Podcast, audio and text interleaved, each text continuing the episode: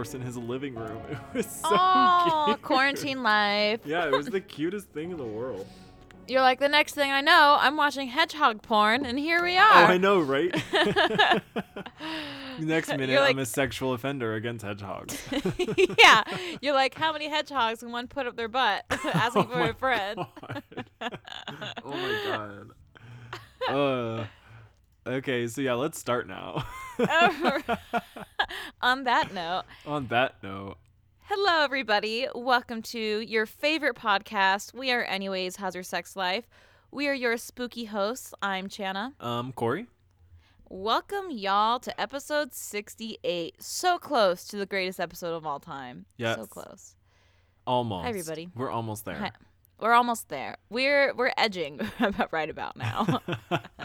We're, yeah, we are. We're definitely like t- clothes are being taken off, and like yeah, we've started kissing and making out and stuff. You're- but like you're wet. About, yeah, just one person's been blown at this point, and like the other person's just about to start being blown, and then you know There that like go. first person's just like, well, fuck it, I'm gonna start blowing again because like Yeah. you know, I don't So not want a penis in my mouth. Well, let's. I just have one quick announcement for you guys before we get started.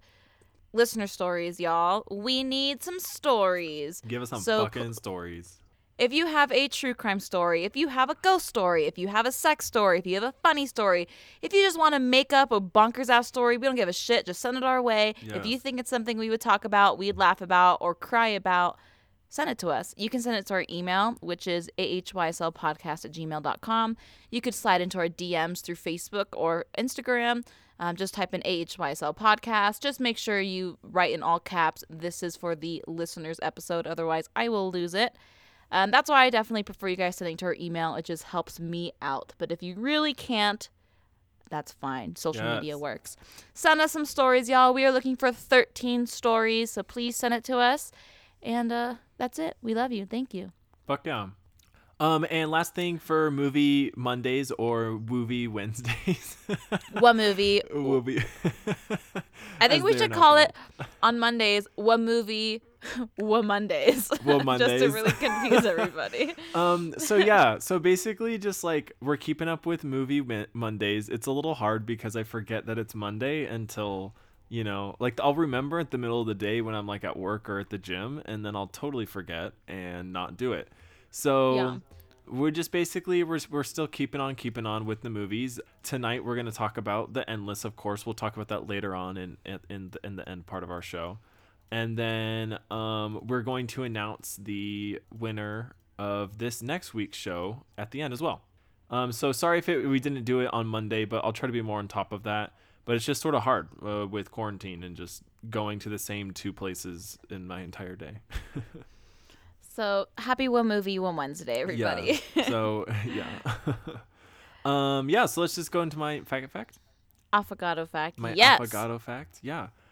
So this one I am talking about the herstory of RuPaul's Drag Race because if y'all don't know, seasons 12, um, season 12's finale is not this Friday. This Friday is the reunion show that's airing, and then next Friday will be the will be the finale. Um, so this is just to give some people an idea of what RuPaul's Drag Race is. I'm sure you've maybe heard of it if you um, are not like in LGBTQ cir- circles. I'm sure most of the people that listen to this podcast are, but at the same time, Yeah. I'm sure a good amount aren't. Um, you do you, boo. yeah, so just gonna tell you all what RuPaul's Drag Race is. I actually didn't really care for RuPaul's Drag Race until about a year and a half ago. I finally watched uh, a couple seasons that I'll talk about at the end, and then this, and then so I've only seen about four seasons of RuPaul's Drag Race, and then I've been watching this new one as it comes out every week, um, and it's just really good. Okay, so we're just gonna do it. What is RuPaul's Drag Race? Well, RuPaul's Drag Race is a competitive reality TV show where 12 drag queens, I think it's like 12 or 13 or something like that, compete in a series of challenges every week to become, quote, America's next drag superstar, end quote. And that's from RuPaul. Um, RuPaul plays the role of host, mentor, and head judge for the series, along with a selected panel of judges that he chooses himself. Just basic bitch competitive uh, reality TV show stuff, okay? Um, the judges critique the contestants' progress throughout the competition as they are faced with different challenges every week. Um, the template for each show basically goes they have a mini challenge, and then whoever wins that has a little bit of a bonus before they go into the main challenge, which th- we titled the Maxi Challenge. And I think that's a play off of Maxi Pads? It would- Probably, yeah. It probably is. Okay. Um, I don't then- watch RuPaul's Drag Race, Oh, okay. so Someone's like, yes, I you stupid bitches. I watch like every other form of reality TV that's Except- possibly available except to for me, like competitive except ones. for RuPaul's. Oh. Yeah. Oh, yeah. I really because I, I used to watch like Project Runway, American. I love Project Like I used to be yeah. all about that shit. But then I just went to straight reality TV, like Vanderpump Oh, Rules, yeah. Real Housewives, Just, the like, Lindsay Lohan shit. one Just for like one. se- Oh yeah, that's like my fucking. Except for that boat one, I liked that boat one, but that's mostly yeah, because half the time the guys are like shirtless. Yeah, and the Bachelor, Bachelorette, Bachelor in Paradise, Fuck, obviously. I hate all that shit. Not fun. Love is Blind, Too Hot to Handle. Mm, fuck oh my yeah. god. I love trash. um. Also, what uh, that Lindsay Lohan thing? I need to watch the the, Lindsay Lohan, Lohan, one. one. I need that to one watch was the so fun. Um, Good times. So the so after they do the mini challenge and then the maxi challenge, they have a runway where they always have a sort of theme to it that they're that the contestants are actually don't really know what the theme is going to be until they're told um, when you see it on air. Um, and then after that, they have they go through judging, and then there's an elimination. Um, before their elimination, there's a key thing to RuPaul is where they do uh, a lip sync for your life. Or if you're not familiar with drag uh, queens and drag performances, drag is about. I've been over drag before. Um, and drag, um, like a, the, a drag queen is about a male dressing, or mostly a male person who identifies as a male, dressing up in feminine or dressing up as a woman, or like the gender normed version of, of a woman, of what like society gender norms a woman to be. What they usually do is they'll dress up in this fashion and then they will lip sync to like pop diva songs. So like Britney, just to be like super super general about it. So Britney Spears, Whitney Houston, Beyonce, stuff like that. They'll like, you know, dance and lip sync to those like famous songs while they're doing like awesome moves and just being, you know, badass bitches. The show first aired on Logo TV and then Wow Presents Plus, and then since the ninth season, it has aired on VH1 and has won 13 Emmys which is a lot. So how did uh, Drag Race start? So let me give you like some sort of backstory of just how this whole thing came into fruition.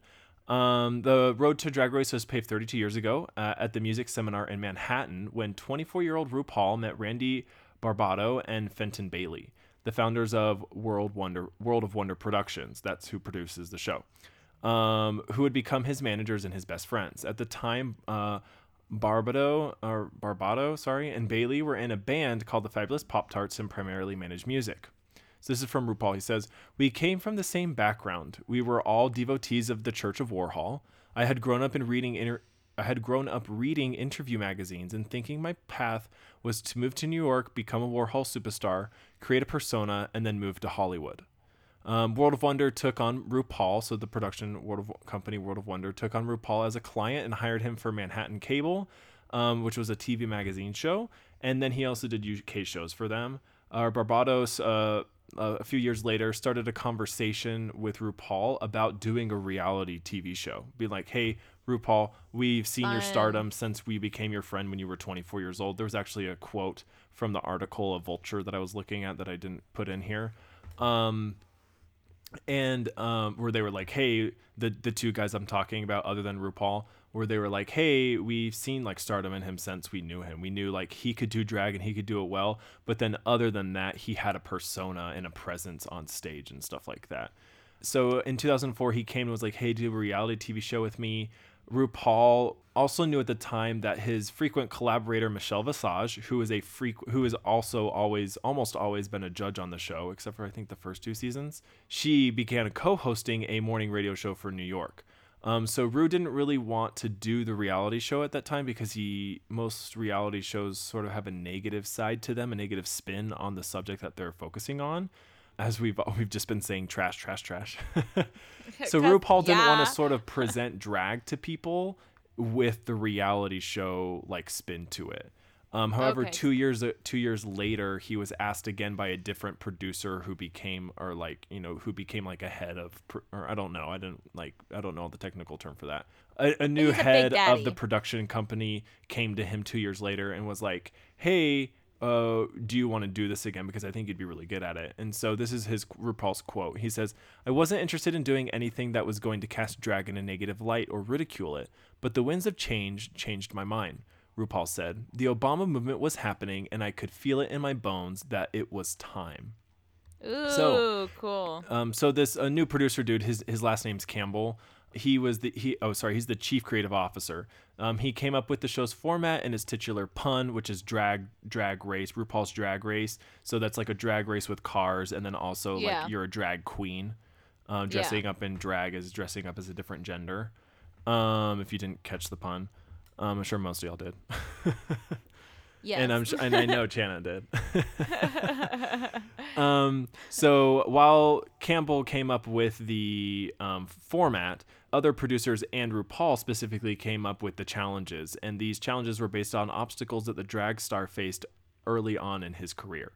Um, the first season was shot while President George uh, W. Bush was in office, but literally aired like weeks after Obama's inauguration, which Oh, gave Drag. Race its ver- first viral, its first like viral image hit. So, um, it's called the Rubama promo, and it fe- it's a picture. You can look this up. And it's a, a picture featuring him as both President Obama and Lady Michelle Obama. oh, fun. it's really funny. So I'm gonna end with that little segment. Um, I'm gonna talk about some fun facts of the show for people who already know this, some of the information that I'm giving, just to give them some interest in this. Um, but this is a, a quote about that whole Rubama promo. We enjoyed and paralleled the Obama years in the opening up of our nation and of our government and inclusiveness and drag hand in hand. No coincidence. And we shot this last season, season 9, when Obama was in office. We were hoping Hillary would be next, but then we realized it was going to be Trump. And our rallying cry was RuPaul's drag race now more than ever. People were hungry for it because the reality show in Washington is so upsetting. That's pretty good. That, that's, that's like, Yeah. that's pretty smart um, to say that. Um, so yeah, that's just closing of like how RuPaul got off and and st- got started on Logo TV, and then eventually in season nine it goes to VH1 where it is it is now, and actually most of the spin-off shows are now as well. So let's get to some quick fun facts. So ever since season four, multiple endings of the finale finale episode have been air, have been filmed, where each queen will take will walk as the winner to make sure that spoilers from the audience don't leak. This change was Ah. made after season three, uh, because the season three winner leaked uh, just a week before it aired. Rue said that he woke up a couple days after this happened, like completely devastated because he felt like season three is really where the show like kicked into its, you know, uh, what's the idiom, uh, like you know, um, what's like you know, got into its stride. There we go, like kicked into its Okay. stride. Um, Rue uh, said that, uh, or so when he woke up, he got this idea of saying, "Hey, let's film all three, and nobody really knows what happens or and who was the real winner until the end." So this truly means that the queens, the the final four, um, or the final three at the time, don't they filmed like they win because the live like you see the last two episodes are in front of a live audience, one being the um, reunion show and one being the finale. Um, and it's in front of a live audience, but it's not live. It's filmed like a month or two before, whereas the show is usually filmed the year before. The queens figure out the exact same time that we do when it airs, oh, like that that's day one. that's fun. Yeah, it's super fun. Also heartbreaking if Yeah. you like filmed like Uh-huh. I won. You're like sitting there with all your goddamn family and friends, and you don't win. yeah, yeah. You're like awkward. Uh-huh. I'm sure. I'm sure the final three or four are like called up specifically and like hey just so you know like you didn't win but you need so like if you if you want to like have a party and have friends over like you can make it a, a deal but not like a crazy big deal you know I doubt it. It's a I know. reality TV. They don't. that's ruthless. oh i know they're like there's fucking money behind this fuck you yeah yeah, it's fucking reality TV. Reality TV is ruthless That's garbage true. and That's I true. love it. Um, the queens walk the runway twice. Um, once with the music and then once with judges commentary. So that's it, like for people who haven't seen the show, as they walk out every week to the theme that they're given to show off their awesome like fucking gowns that they're wearing, um, and or just get-ups that they're wearing. They walk twice. Um, when it comes to the sync, sync battle, each queen is handed an iPod at the start of the season with a list of every song that will feature the that that will be featured in the lip sync. So they have the entire season to like listen to these. That's Oh, that's important cool. because these queens are basically locked. They they literally go to the show, they go to the workroom, they go on the show every week, but then throughout the week they're just sitting in their hotel room and doing stuff. But they're pretty isolated. They don't have phones. They can't have phones the entire time they're doing the show and stuff like that. Yeah. Um the show So is very similar to like Project Runway and America's Next Top Model had a baby and was drag queens. yeah. So it's it's has like all of those elements of all those shows. So I dig it. do do do uh the show is filmed for around 11 and 12 hours each day the and the queens are uh basically put on the stage in the main stage in their heels and they're also tucked which means like their their dick and balls are tucked underneath underneath in their taint taint stick Yikes. hashtag taint stick Hashtag buy it, buy it, wear Um, it, love so they're it. tucked in in heels for about like the majority of 11 to 12 hours each day when they're filming. Ugh. yeah. Um before they or sorry drinks are provided in the untucked backstage room where they're waiting when the judges deliberate about who's like going home or not. Um the drinks are actually now watered down ever since uh season two when one of the queens jujubee performed a lip sync drunk as fuck and you can tell that's so she fun. wins she wins the fucking lip sync battle but you can tell she's like fucking into it as hell it's it's pretty awesome Yes. um, and then last little uh, fun fact is RuPaul's makeup takes about six hours to do each episode. So she like Wow. comes in and does you know six hours of makeup. Okay, so really quick, um, I'm gonna go over the best seasons, and these is like a more aggregated, more than my personal opinion, but this actually pretty much goes with my personal opinion. Um, the first, the best two seasons to watch are season five and six. Those are like the first. Those are the two seasons that you should just watch if you want to get interested in this show and be like, okay, I've heard what this is and I want to see if I like it. I would watch season five and then watch season six. Um, season six is probably a little bit better than five, but in the finale, the previous winner, Queen, shows up to you know pass on the crown. So to avoid spoilers of season five, I would watch season five and then watch season six. Nice. Um, after this, All Stars season two is probably the third season or third season you should watch. That's where they bring in. It's an All Stars. You know that format. They bring back Yeah. past you know queens from other episodes or past people from other episodes. Um, so I'd watch season five, season six, then All Stars season two, and then I'd watch season four and three, and then I would figure that out from after that. How many seasons are there? Um, there. This is the twelfth main season, and then there are five All Star seasons. The fifth All Star season is actually showing a week after, er, so in two weeks it's starting. Um, and then there's like a couple other spin-offs that they have done, but not mother, much other spin-offs. But there's 12 seasons in all of the main Man. show, and then there's five seasons or four seasons about to be five of the All Stars. How many episodes in each season, and how long is an episode? Uh, an episode will uh will be about 45 minutes. Um Nice. 42 45 minutes and then there I don't know. There's like 12 episodes. Something Oh, like that. so it's, it's fast watches then. It's a yeah, very fast. uh-huh. Yeah, you can easily get through the episodes. I would recommend like I mean binging them works and it's fine, but I have found that watching watching them one live, but then I guess also because of corona I only watched the first two episodes with other people. Um, watching them week by week or at least spacing out the episodes makes it a lot better. I don't know. I sort of got felt a little overwhelmed watching the se- binge watching the seasons as in like watching 3 episodes every time I sat down. Mm. I don't know. It, it- like you know, it's it's a positive and negative to each.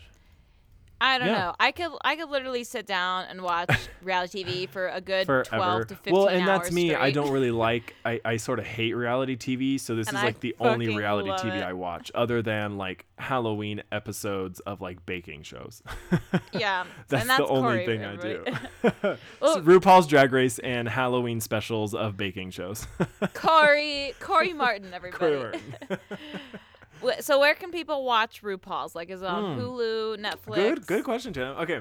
Thank um, you. If you have Amazon Prime, you can nice, watch. which we all probably do. Yeah, you can watch season one through six for free. And that's perfect because if you want to try this and you already own Amazon for free, I would watch season five and then watch season six. Or just watch season five. And if you don't like it, then you really aren't going to care. Yeah. Um, so I would start there. And then from that, Um, you can buy every season on Amazon after that as well. Oh man. but it's like twenty five dollars to buy the entire season, That's which I did for season. I did that for season twelve. it's fine. It's supporting like a queer thing, so I'm fine with it. yeah. So that's yeah. RuPaul's Drag Race history. Yes, I love it. Take Yes. a drink. Yes. Drink, drink, drink, drink, drink, drink. So let's talk about my spooky scoop. Corey, do you want like a snack or anything? Yes. Okay. Shut well, that, up. that's that's good. You want a snack because m- my topic today is on a serial killer who ate his victims. oh my god. His favorite snack was human was man flesh. So Mad Flash. man flesh. So today, my spooky scoop, I thought it would be, you know, the obvious choice to to discuss what man flesh tastes like. So I hope you're hungry, listeners, because my spooky scoop in segment will make you puke. Yes. Puke. Oh, I'm gonna drink to get through this. Yeah, I'm drinking. Oh, everyone, Corey and I are drinking the same exact champagne today. We bought it together. Yeah, out of bottles. Barefoot Bubbly Pinot Grigio Champagne, sparkling champagne. It says champagne on it. It does, yeah. Yeah, this is the first bottle that we drink that has champagne on it. All the barefoot ones do. We bougie. We Uh. bougie now. Y'all, we are we have we have upgraded from Cooks, which was eight dollars a bottle, to fourteen dollars a bottle. So Oh, wow. So better watch We're- out, world. We're we're rolling. It just means we drink a little bit less. so we don't mind buying more expensive stuff. Okay. Human flesh. This is gonna be really fun spooky scooping segment for me to get through today. Yes. Go go vegan, but don't eat people. Human flesh looks like beef, but it tastes more similar to veal or pork. I always assumed that that man flesh would taste like chicken because everyone always says like, "Oh, it tastes like chicken" whenever they like can't pinpoint what something tastes like. Uh-huh. But apparently, it really does It taste like, like veal. It really does taste like veal or pork.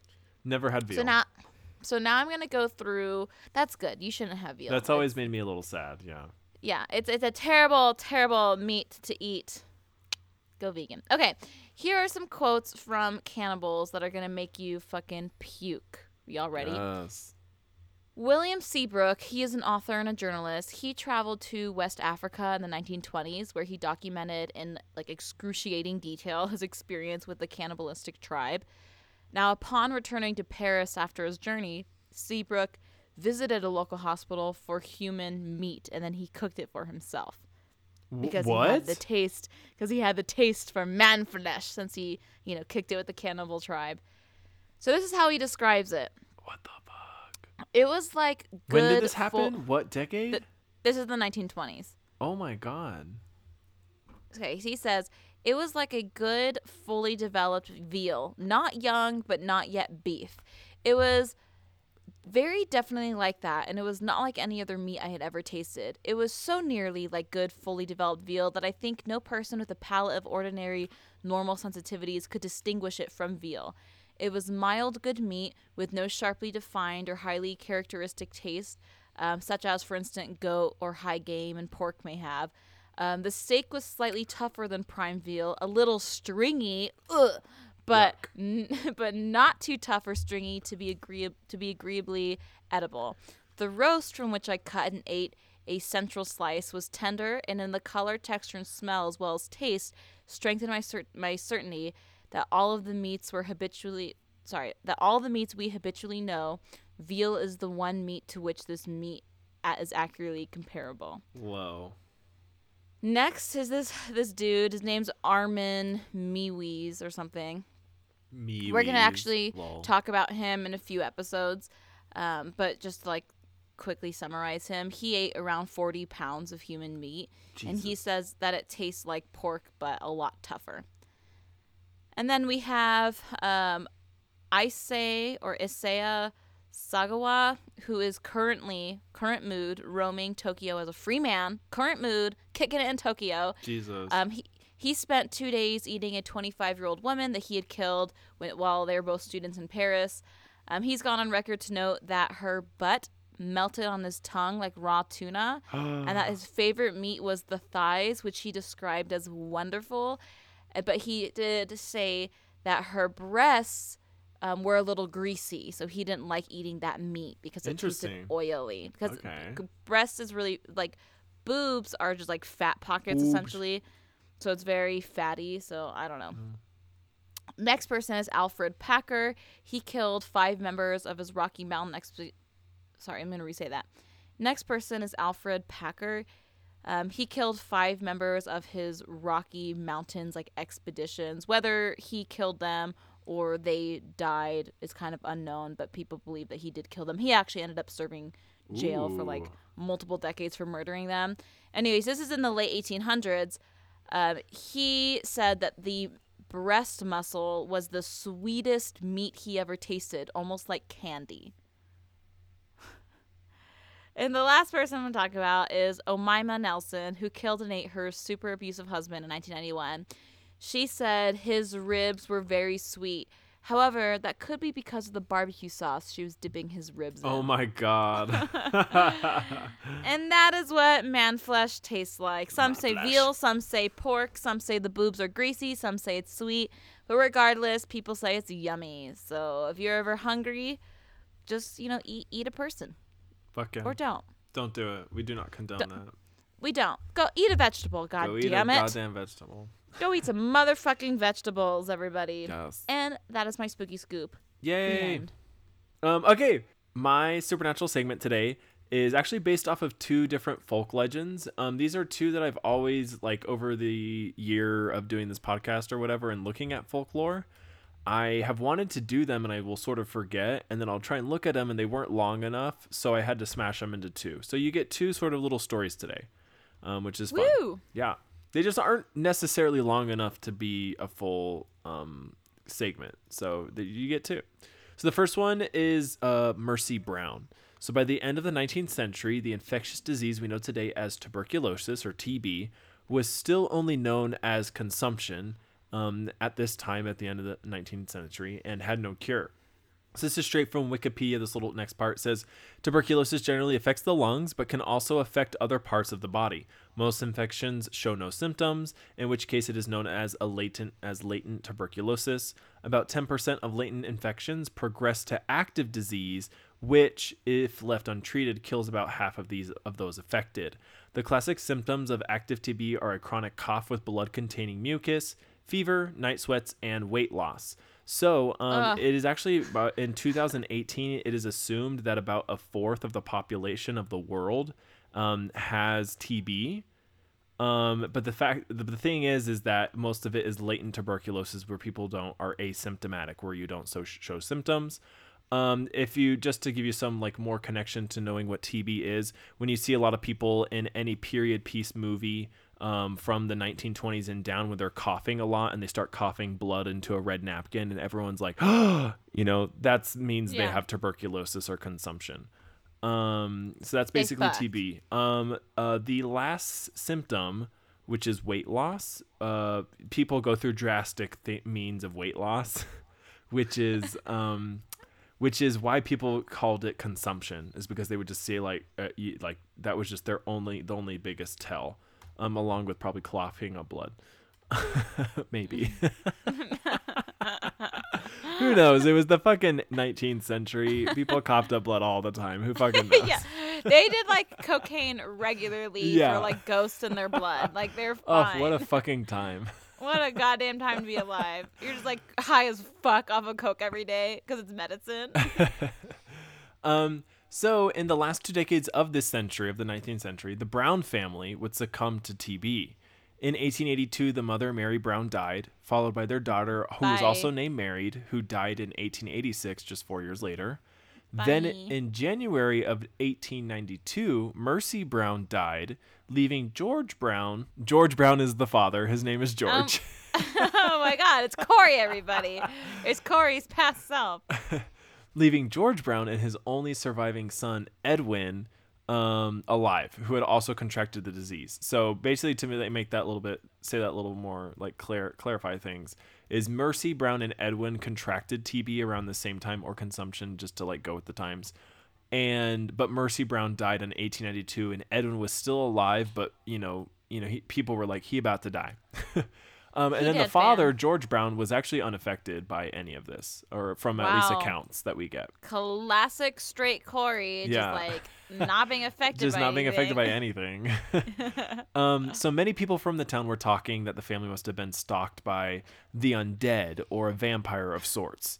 Um, it is important to note that the contemporary that contemporary folk, folklore of the time made people believe that when multiple people of a family died, um, that it likely meant that they were being stalked by the undead or some sort of undead folklore version. Uh, you know, like a specific kind of undead. Um, that was usually a deceased family member.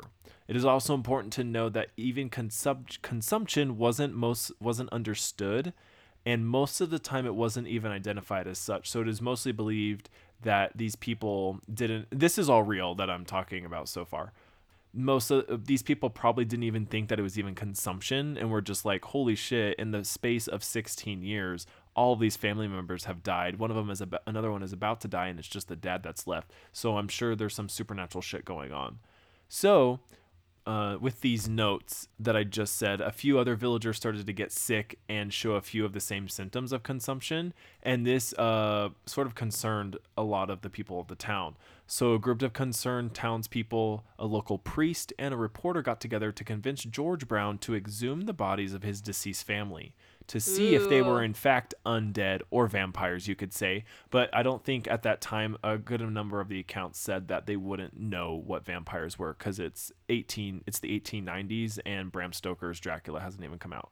Ooh, so it's Um, really undead to them. Yeah, No so it's just like undead relations. And if you've ever played The Witcher or like read about like Scandinavian folklore or just, you know, folklore from Europe and stuff like that, and then I'm sure other places as well, there's a lot of stuff that ties to like that ends up, you know, there's a lot of undead that tie to that when they tie to families, it just like usually means like there was an illegitimate child that died and wasn't buried correctly, or there's like abuse and stuff or incest and stuff like that going on.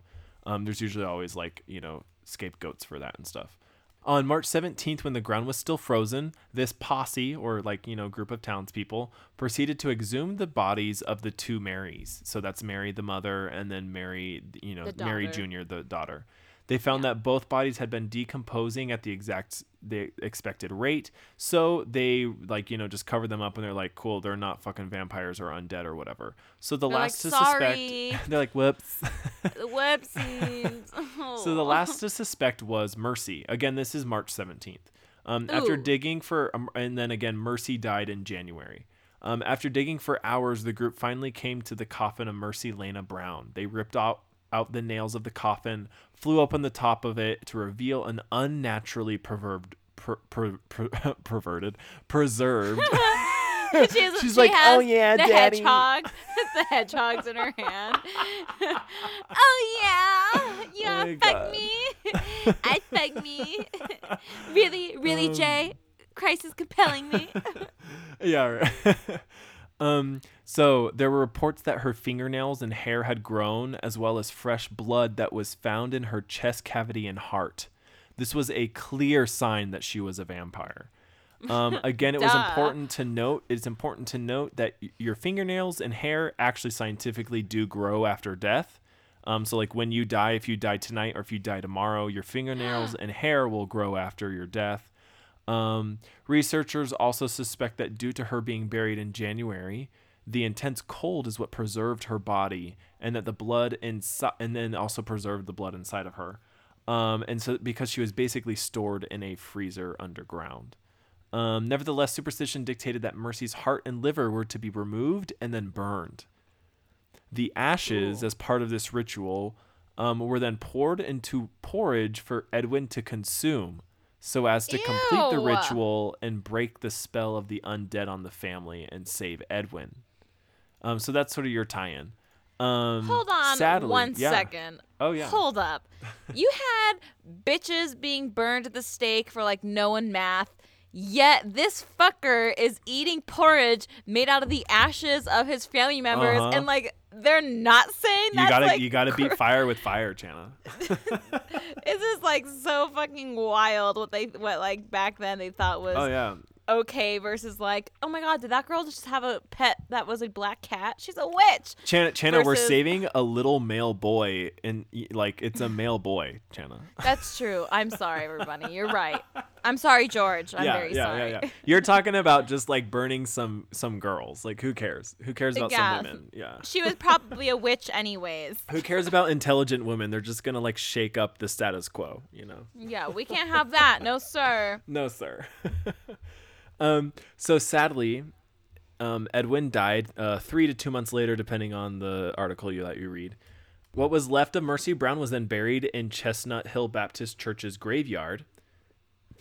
Uh, the Chestnut Hill Baptist Church Church's graveyard is actually titled the cemetery of the hill, you know, a cemetery or labeled as a cemetery, but fuck that, it is technically a graveyard because it is attached to a church. We know that, everybody. so they're We're fucking so the Baptists are wrong. So fuck you, Baptist. Fuck you you, piece of shit. Baptists. We know graveyards, bitch. bitch. you know Christ, we know graveyards. you may know Jesus Christ, but we know the difference between a graveyard and a In the cemetery. cemetery. You you ignorant cunt. Yeah. Hasadiga Um, so Mercy's exhumation and the subsequent burning of her heart made national headlines at the time. And vampire enthusiasts over the years have often stopped by Mercy's grave to visit. Many claim that Mercy's unsettled spirit is present, and here's a list of what Ooh. happens.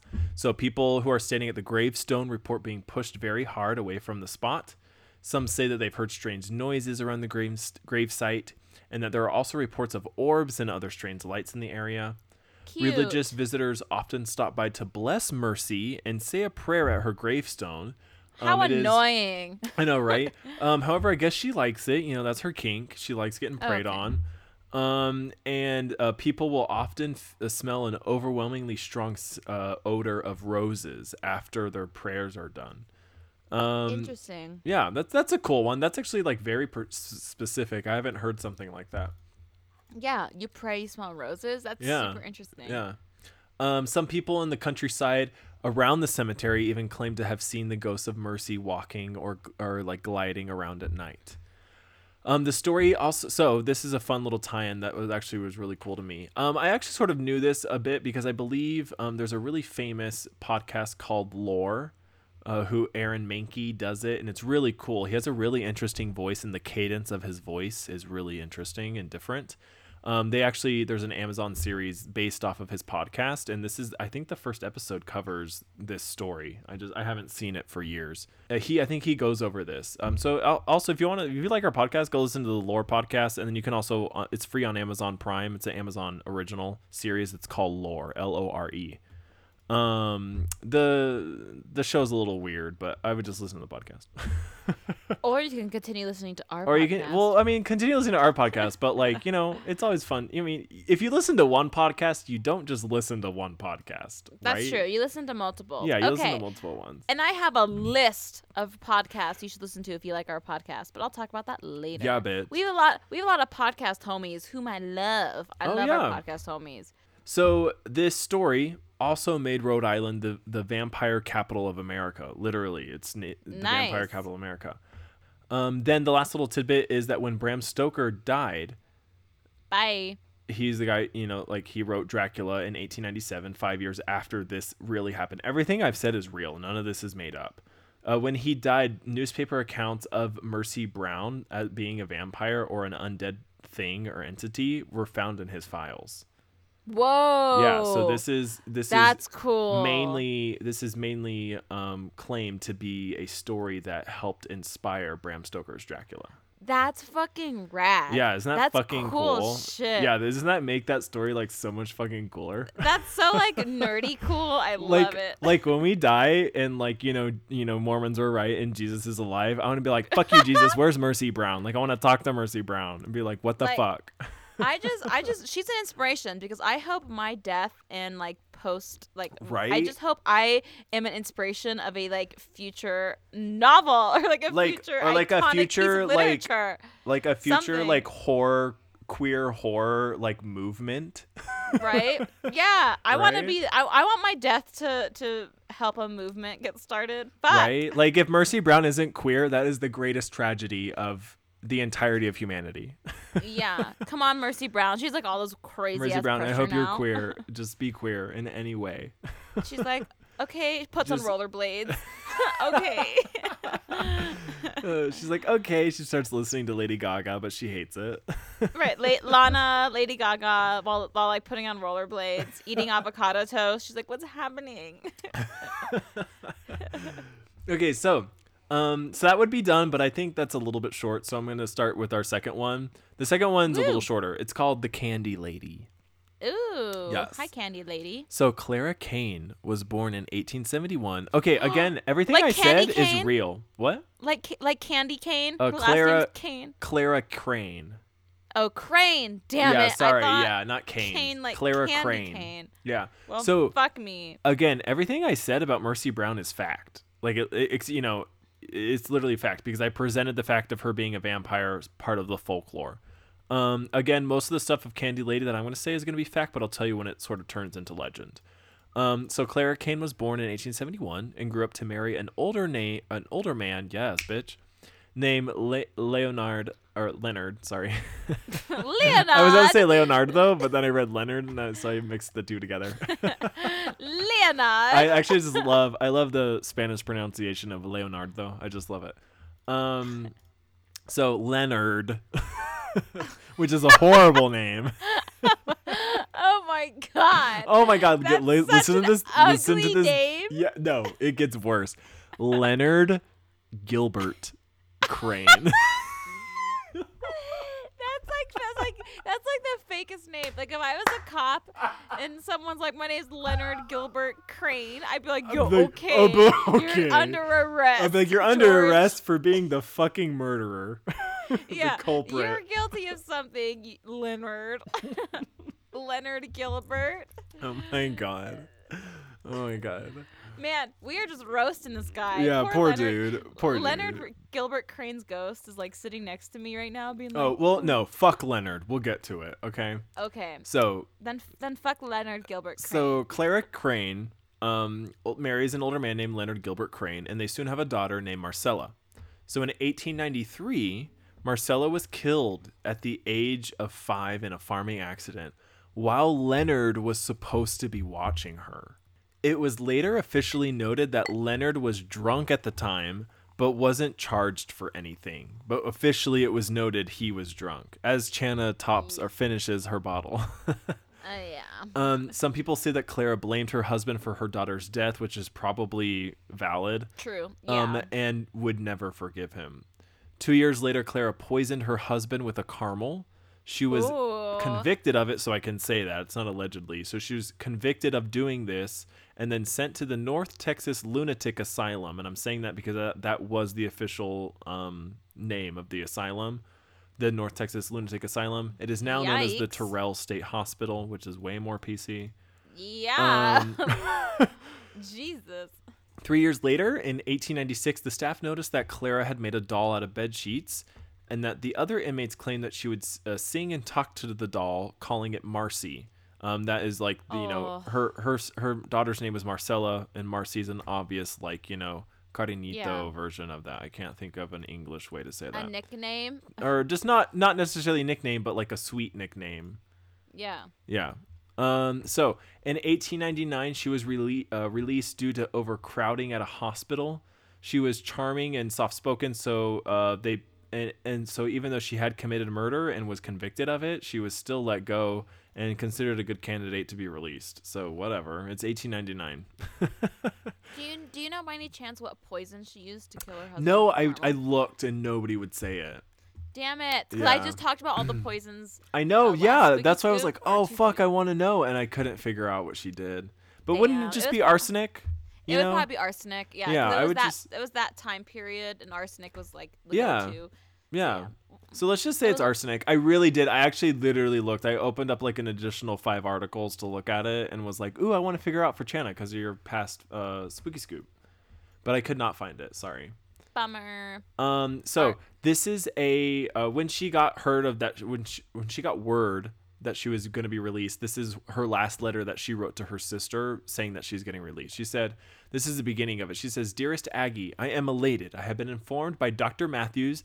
And or that Marcy and I will be returning home in less than a week. Marcy referring to the doll she made. The doll. As you can imagine, Marcy can barely contain her excitement. Every night she asks, Is tomorrow the day we go home, mother? Very soon I will be able to tell her, Yes. Yes, that's sad. And it sounds like she's off her rocker. What makes it even more sad is that the letter continues on for like four times of what I just wrote, what I just said to you, and it's completely sane, which just attests to you how ingrained the Oh. fact that the doll Marcy is alive and real just because she goes on just like talking very very very level headed of like Yeah. hey i was mad that i was sent here um but at first but i'm glad that the doctors have shown me that i did w- what was wrong and blah blah blah you know she's like very level headed Yeah. about it but she's still like this fact that this doll is real just obviously shows that she's just very gone in that sense yeah and she's very just distraught over losing her child And, and she's like coping in a way and like using that doll as a way to help her yeah cope through the trauma that she experienced of losing her daughter. Yeah, that's like the way that she can cope with it. Um, so there, uh, there is no uh after case in those days, so no one really knows where she ended up. But is believed that she did return to her sister because that that um letter talks about going home and returning to her her hometown where she grew up instead of where she lived with um Leonard Gilbert. um, so um so she was released in 1899 um and then not much else is known um about what happens to the actual clara crane. However around 1903 children near her hometown started going missing. And then this is where um, that last sentence is fact but then everything else becomes legend so Spooky. children began in the area told stories of how someone left or, so like when a lot of children started going missing in 1903 the police did reports and there was a lot of reports from people and children. And then the reports from children said uh, that they would tell stories of how someone would leave candy on their windowsills at night. Someone said that they Ooh, had received the candy for a while and then after a while the person leaving candy would start writing notes on the wrappers Oh fuck me. this would then lead to a child disappearing. According to the, st- to the stories, townspeople and law enforcement became suspicious after after these multiple ch- uh, children went missing, and they started to investigate. Around this time, several like physically investigate. Um, around this time, several human teeth, rotten human baby teeth, were Oh, found by a farmer in his fields, and the sheriff was found, and a sheriff later was found dead with forks in his eyes and candy in his pockets. Everyone knew then that it was Clara Crane, the candy lady. Ooh, Ooh. spooky. So yeah, um, literally, uh, all of that is fact except for like the accounts of children. You know, when I get to like around 1903, the children went here, uh, missing in her hometown. That's a fact, and then everything else I couldn't really find. But yeah, spooky. so yeah, those are my like two little folklore tales that I've always want. I've wanted to save for like easily eight months, but they're just a little too short to not put together. So I slapped them together. I Yay. lo- I see. I get it. Like I love episodes like that or like segments like that because there there's a lot like a lot of spooky supernatural segments that are really short, too short to be a segment. Yeah, Like a it's like so I- oh, I, I- could talk about this for ten minutes, and that's it. Yeah. So I love combining short stories into to like multiple different segments. I love it. I Yeah. think it's super fun. All right, Yeah, super are you fun. ready? f- Are you ready to talk about uh, a cannibal? Yes, Daddy. Oh, that's tsunami, not. I, for a second, I thought. Oh, there is a cannibal the- song, right? Oh, there's Yeah, a right? Kesha cannibal song. Okay. Well, Yeah. you you you were on the same wavelength. You knew where I was going. Oh yeah. Okay, let's drink before I talk about eating people. yes. Let's talk about cannibals. Yes. Y'all. I hope you're hungry because we're gonna talk about man flesh. My flash. I real the reason I'm doing this is one, I just you know I've spent every ounce of my being, every day, every hour of my life for the past month and a half on Charles Manson. So I wanted to do something that I've never done before, um, and really like fun and kind of fast for this episode. So I chose cannibalism because I have yet to talk about cannibalism. I think I m- maybe have talked about it once or twice. I don't. I don't know. I don't remember to be It's honest. it's never like the focus of a story. Yeah. But this is like a focal point of the serial killer. So today, everybody, for episode 68, I am not talking about Charles Manson, and I am Yes. talking about Nikolai Titties. Smol- mm, Smolgia, Smolder. aka yeah, Nikolai Smolder, aka Metal Fang. Ooh. So Nikolai Metalfang was born on November 15th, 1952 in you know what? I'm just going to disclaimer here. A lot of like these town like these cities and the names are Russian, so like Oh, obviously God. I'm going to butcher it, so sorry. I'm doing my best. Yeah. Okay. He was born in Yuznagash, Kazakh, SSR, Soviet Union, to a Kazakh father and a Belarusian mother. Yes. He was the third of four children and the only son of the family, so the rest of the kids were sisters. Okay. Now, unlike most serial killers, so if you look at serial killers, which I've talked about before, like the patterns of serial killer, like the basic characteristics of like a serial killer's childhood, usually a serial killer has a pretty unstable childhood. They're usually sexually abused or physically abused at some point, or brought up by extremely religious parents, or they hurt animals. Like there's usually some like key characteristics of serial killers you can see in children. But this dude is totally different. He grew up just like the rest of us. He was a very normal, stable, and happy childhood. He was never abused physically or sexually or mentally. He was not in a psychotically religious family. He didn't want to fuck his mom. He didn't hurt animals. He didn't pee the bed. He didn't hurt his siblings. He was never really bullied. Like Oh just wow. think of just think of your normal what you would view as like a very average normal childhood and that's what he well, that's what he had like nothing at all would ever really point to or lead to a serial killer a, like adulthood um, he was completely normal his, himself. Like he wasn't like a loner. He wasn't um, mean. He wasn't like a bully. He wasn't any of like the normal characteristics that you see in serial killer. He was just a normal kid. Now, when he was a kid, he and one of his friends just got into like, you know, like a wrestling match, like you do when you're a kid. Um, and he got his two front teeth knocked out. Now, instead of getting dentures made from plastic resin or porcelain, um, his dentures were actually made from a white metal. Um, and they looked like metal fangs. Thus, his nicknamed Metal Fang. He's like a Bond villain. Yeah, no, like 100%. After completing the ninth grade of school, he entered a railway school. Uh, following his graduation, he was assigned to work in uh, some Russian city that I'm not even going to attempt to pronounce. Now, in 1970, at age 18, he joined the Soviet Army. He served in the Chemical Defense Unit. So, like, whoa. Whoa. Interesting. Yeah. Um, now, when his time in the service was completed, he just began traveling all around the Soviet Union or Russia. He visited like the Ural Mountains, Siberia, Murmansk, like all these places all around Russia that I definitely cannot pronounce. All while working as a number of professions. He was a sailor, he was an electrician, he was a construction worker, he was a mailman. Like you kind of name it, he worked multiple different professions. Wow. Yeah. Um, and during this time, since he was mainly traveling and, vi- and w- living in the wilderness of the mountains, he became an excellent hunter. Like that was his pride and joy was hunting animals. Like he knew how to hunt his prey.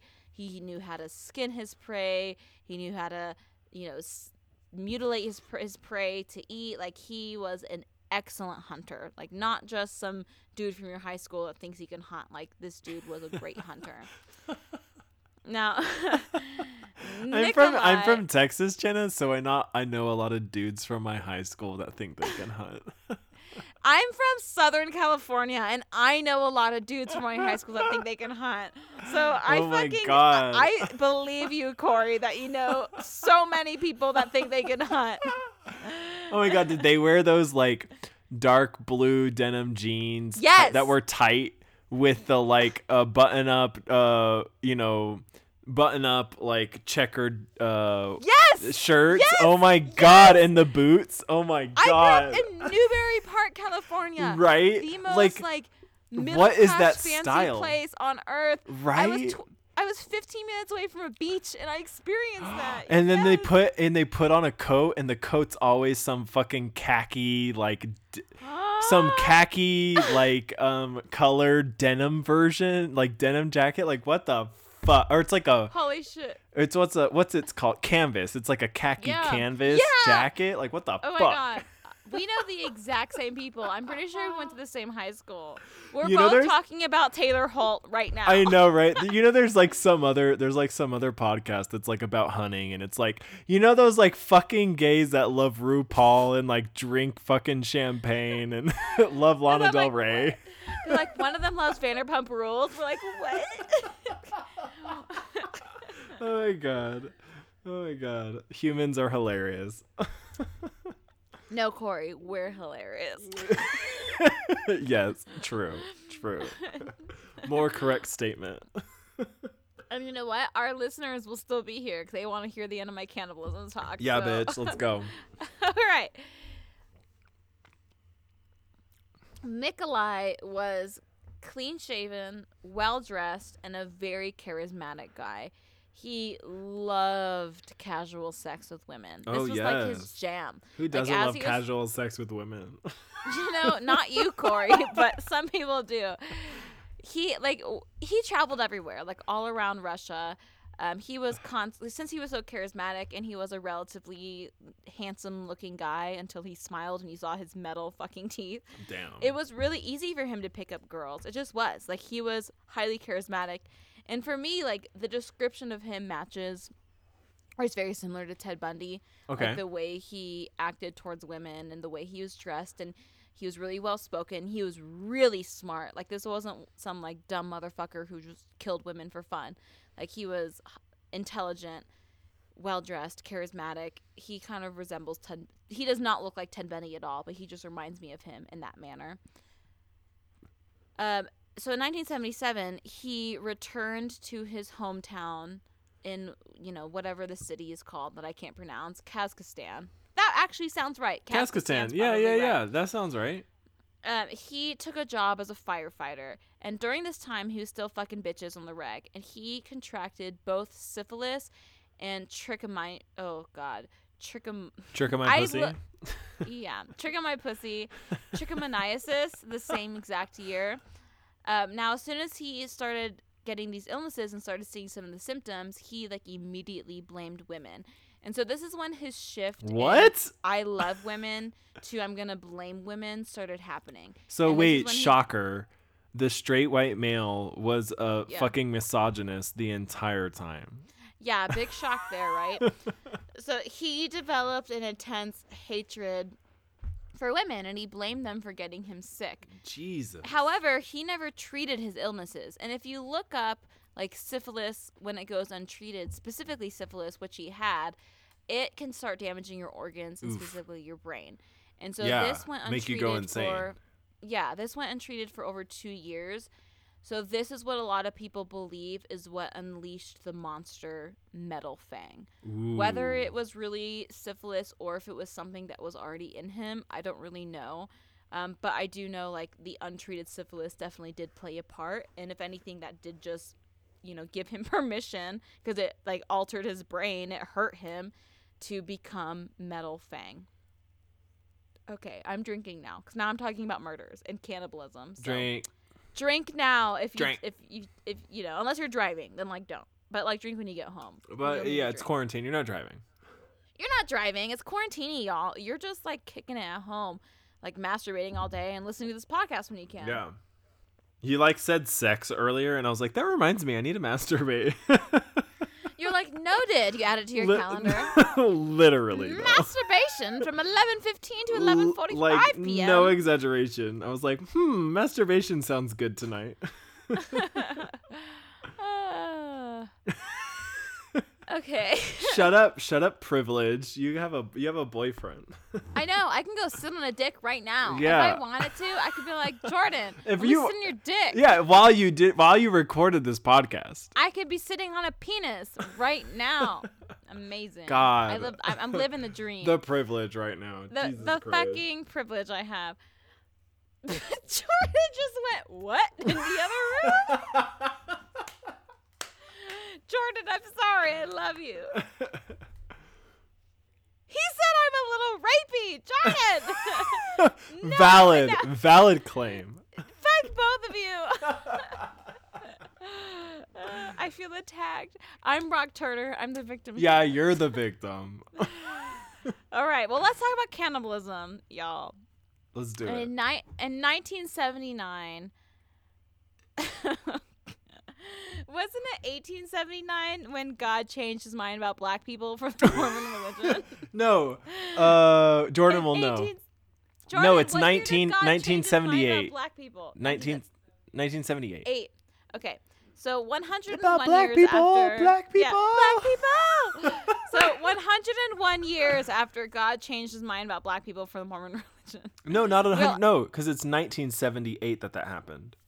No, and eight, 1888 is when. Oh wait, 1978 is when God changes my mind. Okay. Yeah. One year after God changed his mind about black people, everybody, which was only 1979. Thank you, Mormon religion. Thanks, Mormons, for noting that. Oh God, this dude was planning a murder. He Damn. spent all of his all of his time planning out this murder because he had this inkling and he was like, "Yo, I really want to kill somebody." So he was just planning that shit out because you know he's doing. Well, you could argue that this was because of the syphilis, or you could just say like maybe he always wanted to do this, and like the Yeah. syphilis deteriorating his brain allowed him to start like really acting on Val- his valid point. what he wanted. But regardless, like he got syphilis. Here we are, two years later. So you know what? Everyone, go get an STD screening right now, so yeah. you can don't become syphilis. a serial killer. Yeah. So he was planning out this murder. He's like, okay, like I'm gonna go sit at this park bench near this riverbank, and I'm just gonna watch women. And when the right woman like walks, uh, like walks by me, I'm gonna know that's her when I see her for the person I'm gonna Oh my kill. god.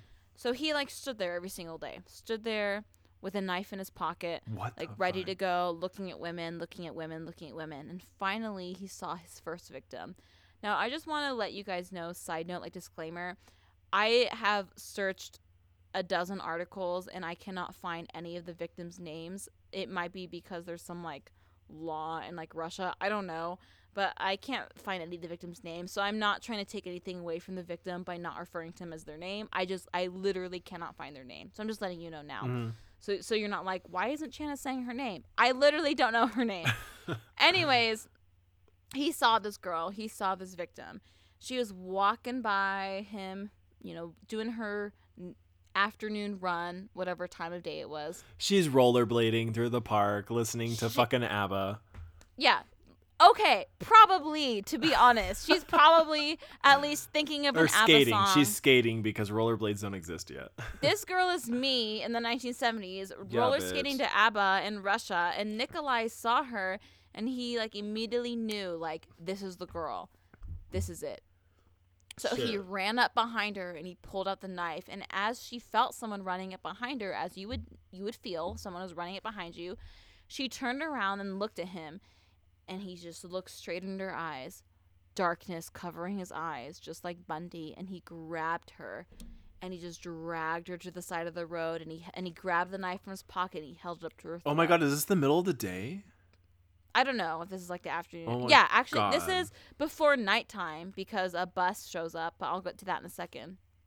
Is, but this is a secluded area. This is not like a park that you and I are imagining. This is like a massive park, like okay. Central Park size, you know, like or, or bigger than Central Park. Yeah. It's it's huge. So there's not a lot of people going like walking by. She's It's not like in the a crowded street. bramble that I talked about last episode. Yeah, And there's like two gays fucking like a mile away. Yeah. Yeah, exactly. So it's like a secluded area like that, where it's still like public and people still walk by, but it's relatively secluded. Yeah. So, anyways, he grabbed her, dragged her to the side of the road, held up a knife to her throat, and then he looked at her and he just slit her throat. And then he started stabbing and stabbing and stabbing. And he was getting aroused from this, so he decided to put What his the- erect penis into the stab wound what the? and the proceeded to rape her through her stab wound. What the fuck? After he was done, he drank her blood and then he started mutilating her body. Was Now, she in the po- alive while he was f- fucking her stab wound? No, she was 100 Oh, because it was the it was a slit in her throat. Yeah, he oh slit her god. throat, which you would die relatively quick, relatively fast after you Go got unconscious or whatever. Yeah. Yeah, so she was she was dead. He slit her throat, stab, stab, stab, stab, rape, rape, rape, drank her blood, um, and then in a police investigation two years later, I have a quote from him about this whole Uh. incident. He says, and this is a direct quote from this psycho fuckface path. He says, "I always loved to hunt, and often when hunting, but but this was my first time hunting a woman. What the? When I went out on the Yuzanagach Malbak Trail, That's what he said. That's exactly what he pronounced. yeah, actually, I'm. His voice just changes to Chana saying whatever she just said. you know that?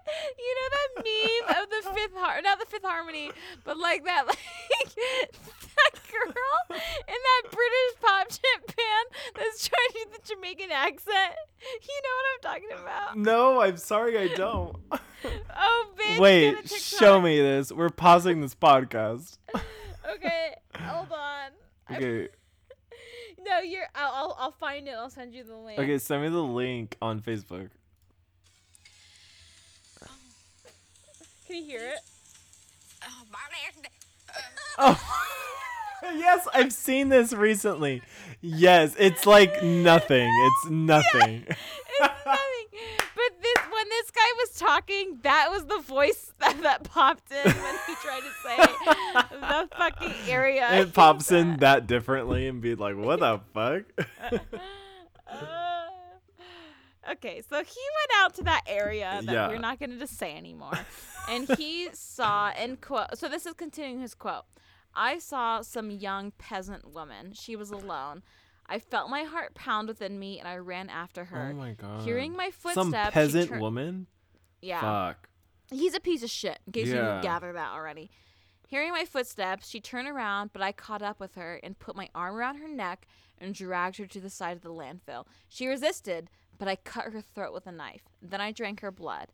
At this point, from the village appeared a factory bus, so I lay down on the ground and I crouched next to the body. While I was lying there, my hands grew cold. So after the, dro- the after the bus drove past, I warmed my hands on the woman's body, and then I s- proceeded to strip her naked. I cut. Okay. Disclaimer: This next part's really gross. I cut the corpse's breasts into strips. I removed her ovaries, and then I separated the pelvis from the hips, and I put these pieces into a backpack and carried them home.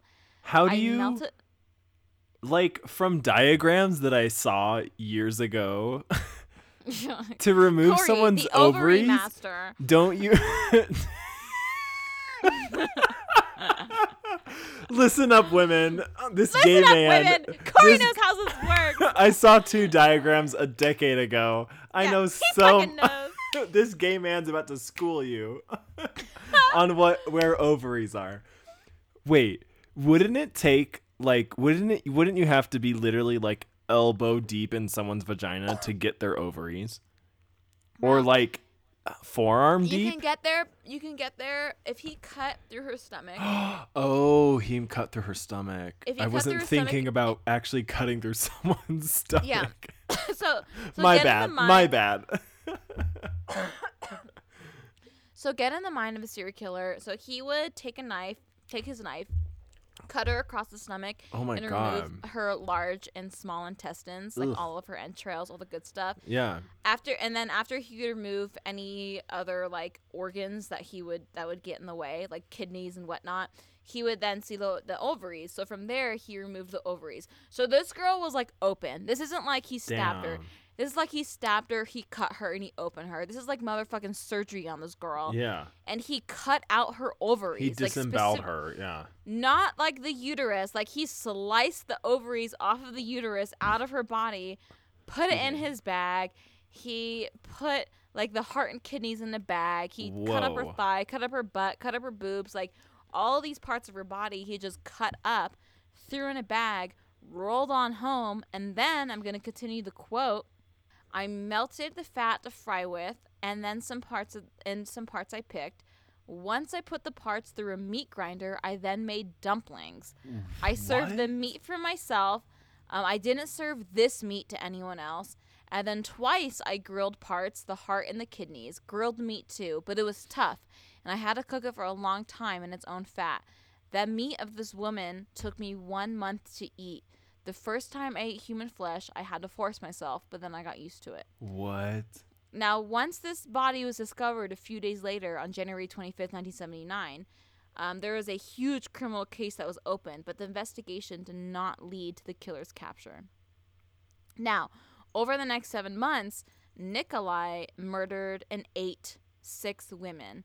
He later said that meat off of one woman could last him a whole month, so this is why he killed one month apart for each person. Oh my god. So pretty much he'd kill a girl, eat the meat, but as soon as he'd run out of meat, he would kill again.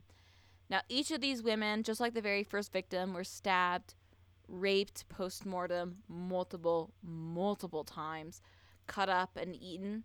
Um, some were beheaded, while others had their entrails removed.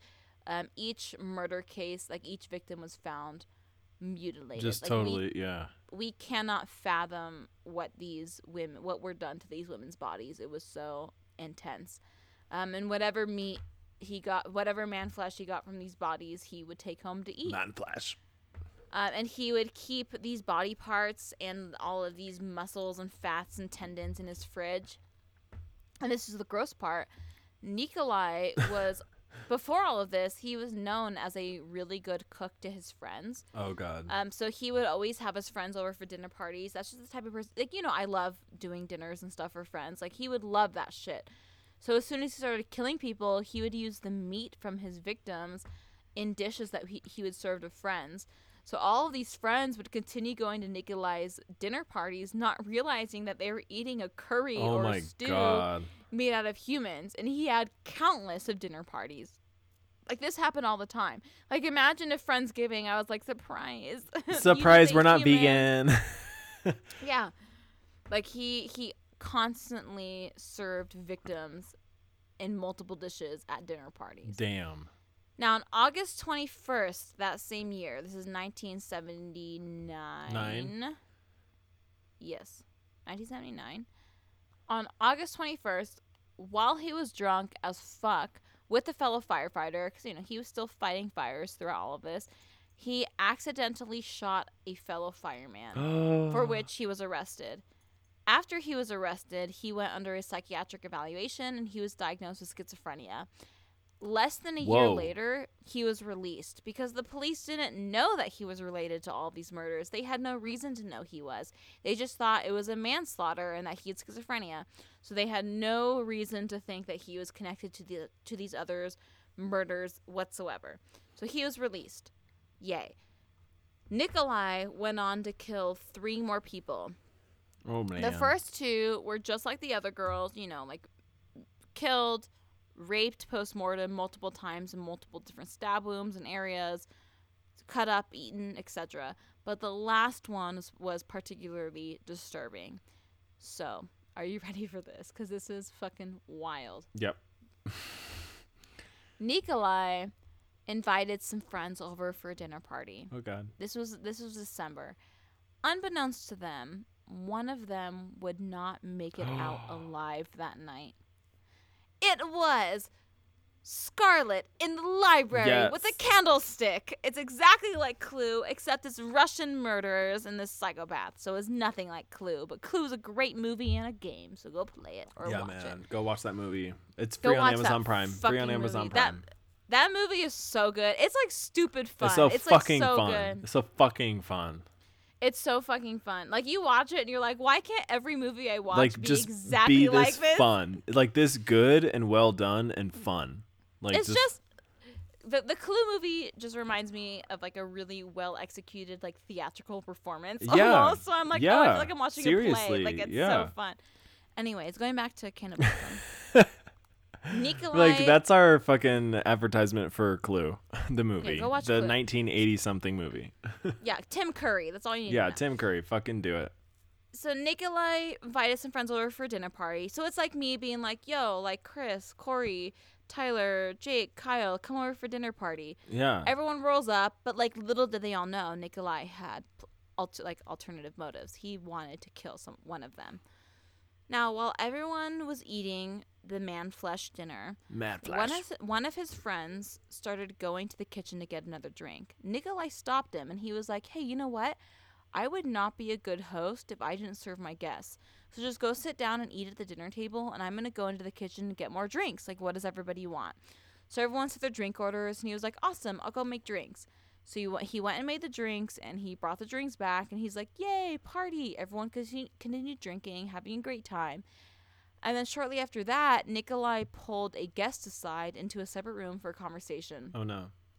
So, note about this note nothing was unusual about this. Like, they were all really good friends, like a good friend group, just eating dinner and drinking together. Like, they've had, you know, like a million nights similar to this, so nothing was out of the ordinary. This would be as if, let's say, Corey, our friend group, was having dinner and Yeah. I just pulled you aside to have a private conversation. Yeah. Like, this was 100% normal, not weird at all. Think of you and your friends. This is just how it is. Yeah, I'd be like, oh, we're just like you know petting Simone and talking. yeah, one hundred percent. That's like exactly how it is. However, as soon as Nikolai had the girl in the other room, um, one of the guests got up at the same time to get another drink for the kitchen. Now, as soon as he opened up the fridge, and remember, Nikolai said, "Let me serve you the drinks." He did everything he could to make sure no one got themselves drinks. So this dude rolled up to the kitchen. He opened up the fridge, and he was shooketh because what he saw was a severed head of a woman on a serving platter and Oh her my entrails and the vegetable drawer. And oh her my eyes god. Were just staring up at him. Her Wait. dead, scared eyes just looking at him. Was she at the party? No. Okay. Not yet. Okay. No. Okay. So he screamed. He screamed, and the guy, he just ran to the dining room. He started yelling at his friends. There's a head in Nikolai's fridge. There's a head in Nikolai's fridge. And the minute he said there's a head in Nikolai's fridge, they heard their friends scream in the other room where she was with Nikolai. And they're like, oh my God. So they ran into the other room and they threw open the door and they saw Nikolai standing over her body, What the fuck? naked, covered in blood, dismembering her body with his hatchet. And the group started screaming, and What Nikolai looked looked at them, and the group ran out of the house, and they ran to the police, and the police arrived at Nikolai's house, and Nikolai was at this point crouching over this girl's Oh God, body, no. drinking her blood, Oh my god! hatchet God. in hand. And the police were so shocked at what they were viewing that Nikolai actually had a chance to escape because they were so They like. Oh my god, that's so so sensational. what the fuck? and a 24 hour manhunt commenced, ending when he was found hiding in his cousin's house. House, and both he and Nikolai, sorry, and both Nikolai and his cousin were arrested that night. Holy fuck. Now, Nikolai's trial took a year to happen, but when it finally happened, it was for the murder of seven women. Although he, Nikolai, this is a side note, he most likely killed between 10 to 50 people. We have definitive proof of 10 people, but he does claim 50. So just to like let you know Okay. but he was charged with seven at the time of this trial. Now, since he had previously been diagnosed with schizophrenia, he was declared insane. And he was sent, instead of jail, to a special treatment center in Moscow where he spent the next eight years. Now, over the next eight years, he was released multiple times because he was, in quotes, cured by the doctors. But immediately, all of these like missing women cases would appear in whatever area he was released to. So obviously, Whoa. he wasn't Oh, actually fuck. released. He would be released and immediately start killing and eating women. Every single time after he would be released, he would pretty much end up right back into the mental hospital. Always just women? Uh, it's always just women Wow. never men. Uh, now this happened over eight years. Now in 1989, he put in a request to transfer to another facility. During this transfer, um, he actually ended. He actually knocked out two guards, um, ran to the mountains, and disappeared for three years, two or three years, um, and he was declared a fugitive. Now, he wandered for a long time around Russia, and according to some reports, he committed a series of murders in Moscow and Kazakhstan. There's actually, like, if you look at some of the unsolved murderers from this time, there are a lot of similarities between his past murders to some of the unsolved murders. So it's very easy to say, like, yeah, while he escaped, he was continuing to kill people. It's not like he escaped and wasn't killing people anymore. Like, he was continuing to kill women and eating them uh, after he escaped. Now, he was reported to be seen around Moscow, Kyrgyzstan, and Uzbekistan. yeah. Yes, I've been there. I've been there. Yeah, we've been there. he he was always hiding in the mountains, and this is over the course of two years. Um, and while he was hiding in the mountains, he would always collect medical plants, and he would barter this for food and for materials whenever he wasn't, you know, murdering and and eating people. Wow. With each passing day, um, it became harder and harder for him to hide as the news of his escape and who he was and his past crimes became more mainstream news. So it was no longer this, you know, city in Russia. It was now blasted all throughout Russia. So it was really hard for him to hide because, especially with the metal teeth, he had some defining characteristics about him. Um, so people could easily say, like, oh, yeah, I just saw this fucker with metal teeth like three days ago. So it was getting harder and harder and harder and harder to hide from mainstream media and from the public, etc. So he decided to put investigators on the wrong track by making them believe that he was in a different city. He wanted them to believe that he was actually in the capital. So he wrote a he wrote a letter postmarked from Moscow, the capital, to a friend in Bishkek. This letter ended with, in quotes, this is the very last sentence. Now I will return soon. There are a lot of beautiful women here. No one will notice their loss. And it worked. Authorities turned their entire focus to Moscow while the media went fucking crazy over it.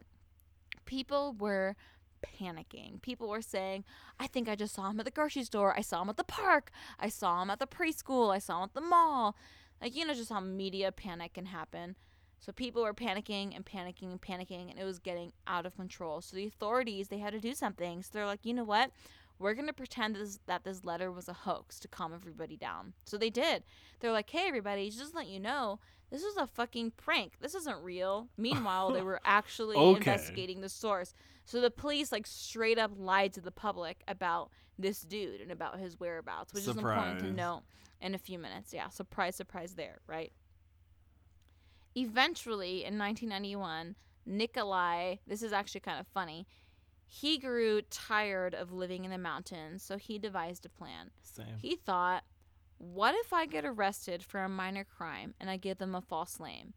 Then, Ah. after I'm in jail for a few months, though they will release me, not re- not realizing that I'm Nikolai, aka Oh Metal God. Fang, and I would be released with that new name, aka a new identity. So I'll just get arrested under a new identity, get released in the new identity, and then I can live a, as a free man with my new identity Oh my which god. is a which is a great plan, right? Lol, Jk. So he staged a theft and he was arrested for stealing sheep in Fergana. When arrested, he pretended to be a Chinese man, what and then the he fuck? gave them an obviously fake and probably incredibly racist name. And the police went along with it for a minute because they knew this dude was faking it. They're like, You have a Russian accent, you're white as fuck, you're obviously faking it. We're just gonna fuck with you now to see how far we can take this. So they're asking him questions like, Tell us about your family, tell us about where you grew up in China, blah, blah, blah. But then they got to the question like, Okay, so how did you end up in the Soviet Union? And Nikolai, he obviously did not create a character backstory, which is, you know, a f- total fail yeah. from an actor Backstory. standpoint. How dare you, Nikolai? Yeah. And he started panicking. And he just made up these like craziest stories that did not make sense with anything else that he said. And police were like, okay, like, dude, we obviously know you're not Chinese. Like, we just did this all to fucking like catch you in a lie. Who the fuck are you? But Nikolai was like, No, no, I am a Chinese man. What are you talking about? Oh, man. And just continued to refuse to give them his identity. So the police were like, You know what? We just don't have time for this. We're going to go ahead and, re- and request assistance from Moscow. So they did. So they requested for like upper management essentially, and Colonel Yuri Debygin, um, who was actually involved um, in the whole Nikolai case from the beginning. He rolled up to Fergana to help these people deal with this imposter. And the second he saw Nikolai, he was like, "Oh my god, That's him. this is the guy I have been looking for for years. Oh my Like, God, this thank is God. Metal Fang." So Nikolai was sent back to the mental hospital, and this was in 1991. So after his hey, I was born. Corey was born. After being recaptured when Corey was born, it seemed that, you know, this was the end of Metal Fang as he was being closely monitored at his new mental facility. However, in 2015, recent reports began to surface that Nikolai had once again escaped from the police and oh was again on the run. Even more concerning was the fact that the hospital he was allegedly being held in never confirmed or denied his presence and whether or not he was there. Furthermore, police wouldn't confirm whether or not he was there or or if he escaped and if they were looking at looking for him or whether citizens should be concerned. What? To this very day, 5 years after rumors started speculating that he escaped, no one knows where Metal Fang is. No one will confirm or deny that they know where he is. Even though the police do know whether or not he's there or not, they will not de- confirm or deny. A lot of people think it's because the panic and that happened back in the um, you know 80s and 90s from when he escaped the last time. There, a lot of people think they're just trying to avoid that again. They're Mhm. trying to pretend that he didn't escape, but people don't know. No one has any idea. So some so a lot of Oh reports say he did escape. Some reports say he doesn't escape, but the fact is nobody knows where Metal Fang is to this very day. Maybe he's in the mental mental hospital, may or maybe he's walking around Russia right this very second, waiting to pounce on his next Oh my god. If you're a girl and you're in Russia, please do not be alone. And that is the story of Metal Fang. Fuck. That's cool. I like that. That was Yes. intense. I love it. Yay. Anyways, Corey, how's your sex life? Yeah, my sex life has maintained the same that has been, so we don't need to get into that. Um, still no sex. We gotta talk about the movies. Let's get to the movies. Fuck my non-existent sex life That is just beyond. It's just like at mania at this point. It's fine. Okay, yeah. So well, let's quickly go over the end, or not before we get to the end list, which is our movie of the of the week. let's talk about the ritual. We'll talk about the ritual that we forgot to talk about, which we realized later. Sorry, we were drunk. oh, I was like white girl wasty last episode. oh yeah. Um. So yeah, the ritual. Um. Yeah, it, it's a great film. I think it's really it's really spooky and dark. Um. It, for me, it feels a lot like uh the Blair like Witch. Hereditary and the Oh, me, Witch. Yeah, it feels like like the the end aspe- aspects of Hereditary thrown into the Witch, and See, just me, it feels like Hereditary and the Blair Witch and the Witch had like a baby, Ooh, like a trifecta yeah. baby, yeah. because it has like it has every element from those three movies. It's it's it's a fun one. It's a it's a fun movie. Oh yeah, it's definitely a good movie, and the end definitely delivers, and it keeps this good amount of like, hey, this was obviously like a semi indie production and had a budget, but they still deliver and give you like they give you the monster. The monster's like really incredible. Um, Yeah. if like we're gonna go into sort of spoilers because we announced this movie, so spoiler spoilers. Like it is the uh, son of Loki. It's like this monstrous son of Loki that the uh, demonic like uh, mythological creature ends up being. I forget I forget its name on the top of my head Hot. but it's Yeah. super disgusting and if you can look up like concept art art of it you can even get a better look of what it's supposed to look like and it's it's crazy and just like nightmarish basically. The one thing that I really loved about this movie that was crazy was like right off the bat you're put into craziness. Like it's not like a slow build up to wild stuff. It's like, oh, okay, like you see these these cute bros drinking at a bar, and then boom, they're at a supermarket. Then boom, Oh, a that friend flashback. dies. Yeah. So it's like it's it's so like intense right off the bat, which I really enjoyed when I watched it because it, it didn't it, you never really had a moment of like is everything okay because everything was quickly not okay from Oh, the quick. very oh, beginning. Oh, yeah, yeah. When that, when, yeah, when that, when that happened, that that whole supermarket scene, and then there's like, there's a little bit of a slow burn after that, but you like get Yeah. the sense that it's building towards something, and you have Well, something exactly. horrific that you already can tie yourself to. Yeah. Yeah, so th- I think they did a really good job with, Yeah. with playing. And that monster Dread. is great. Yeah, the dread. Yeah. sorry, the dread. Sorry to overtalk. Yeah, my bad. That's Yeah, because no, we're not together. Yeah, it's because we're not together, but they did a really good job talking, like making you feel that dread, because making you be like, oh, like my scare, like my scarediness is already released, and then okay, now I'm building dread. Oh my god, again and again and again. So it was it was a really good like build up and release mo- And like moments. it was, It was super. well.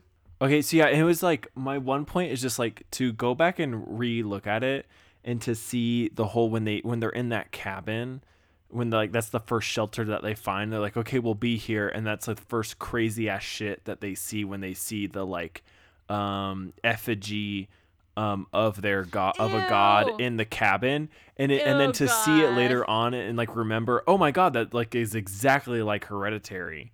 Uh um like That's true. like yeah That's that was so that correlation was so cool to see again after seeing hereditary and being like oh my god get the fuck away from that get the fuck out of the house leave like leave the forest if you can you probably can't because you're already fucked like oh my god We're all fucked.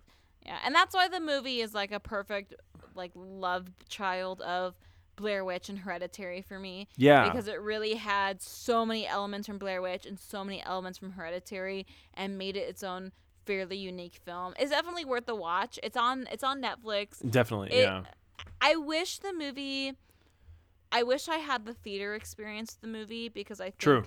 some of the moments would have been like jaw dropping Oh, if yeah. you were in the theater opposed to just watching on your pho- well your especially like phone. there's a lot of darkness in the film and because we're streaming on netflix and especially because we live in the us and like our we can't have like crazy crazy crazy high bandwidth um the the dark the the blacks are a little bit gray and like pixelated it, it sort of detracted from the monster when the monster Yeah. shows up and stuff.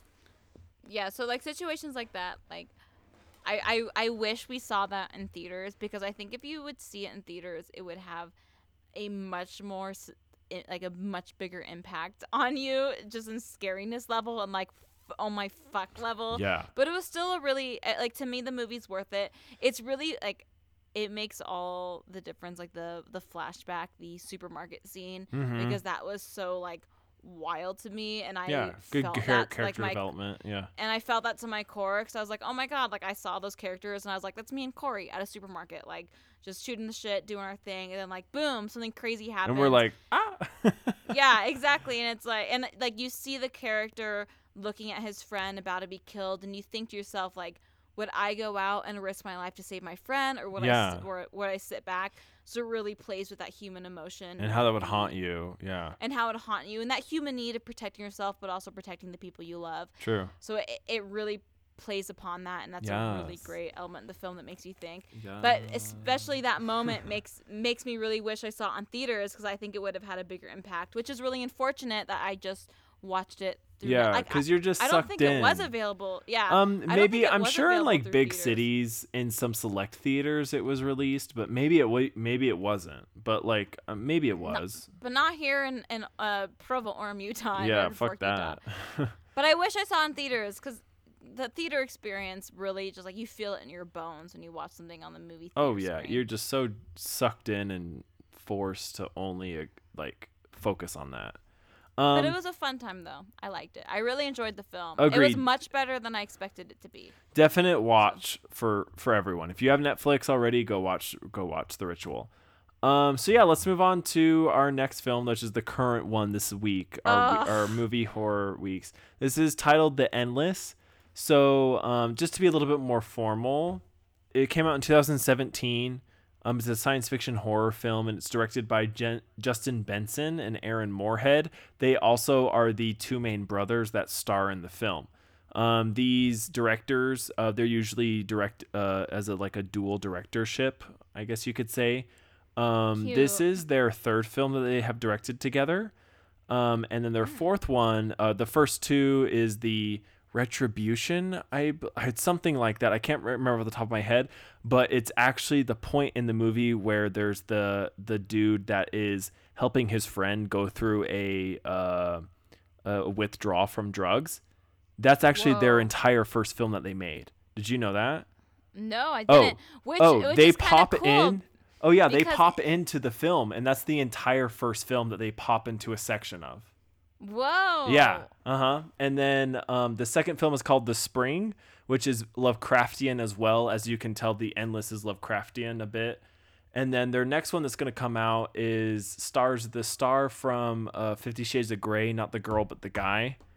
Oh, Um, he was then- also Once Upon a Time. He's yes, and then whoever he's hot as fuck, and then whoever is the new Captain America, I forget his name as well. I know what you're talking about. Yeah. Um. So Yeah. them. Yeah. So I forget what it's called, but they're coming out with a new movie that was came out in came out in 2019 in film festivals, but it'll be released in August or September. Those are relatively big, although we don't know their Yeah. names, but we know who we're talking about. Those are pretty big actors. Yeah, I'm excited for this new for one that's coming out too. Yeah. Um. So yeah, it's the So, endless. let's talk Justin Benson and Aaron Moorhead. Let's talk about it. So yeah, you start, Yes. Chana. It's a. I'll tell you right now. Personally, the description of the film and the trailer of the film The trailer is much great. is much better than the actual film. True. Because you really you like when you watch it, you have all these high hopes that it's going to be something spectacular, but it just never fucking gets there. It gets like it gets close to being like really fun and awesome, but it just never hits that point that you really want it to hit. Yeah. Yeah, it never hits this stride. There's always like five minutes of like, oh, I'm really intrigued and interested in what's going on. And there's a whole nother 10 minutes of just drawn out scenes, people talking about nothing, Yeah. sort of offhand acting that's like weird and sort of like takes you away from the tone of what's going on. You're like, is that supposed to be a joke or is that supposed to be like, you know, is that deadpan or I don't know what's going on? Yeah. Yeah.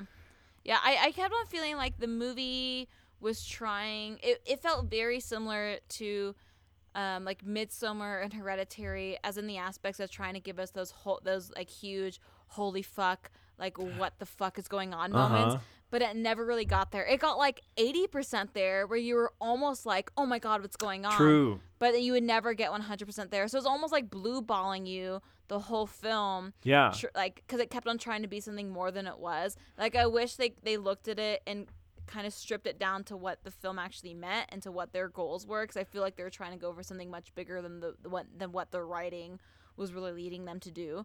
Because Yeah. it, it was fun, it was interesting, but I kept on thinking like. Oh, what's the like the next big moment gonna be? Like, oh, this is just leading up to something huge, but it never really got there for me. No, I it- agree. It blue balled me for the whole film, where I was like, oh, okay. I just That's like a- don't feel satisfied from it. and and that's a good like modern like equation for people who have mostly seen uh midsommar is like it's it's these people who go and visit a Totally. cult and Yeah. like you don't in midsommar you don't really realize it's like a uh evil cult underneath with like malicious intent or like at least outward mal- outward looking in malicious intent so it's it's short it's just nine minutes short of two hours and yeah, it's sort of like Hereditary, where you have these big, awesome moments where you're going to be like, holy shit, that was sort of cool and scary and like off putting interesting. and Yeah. interesting.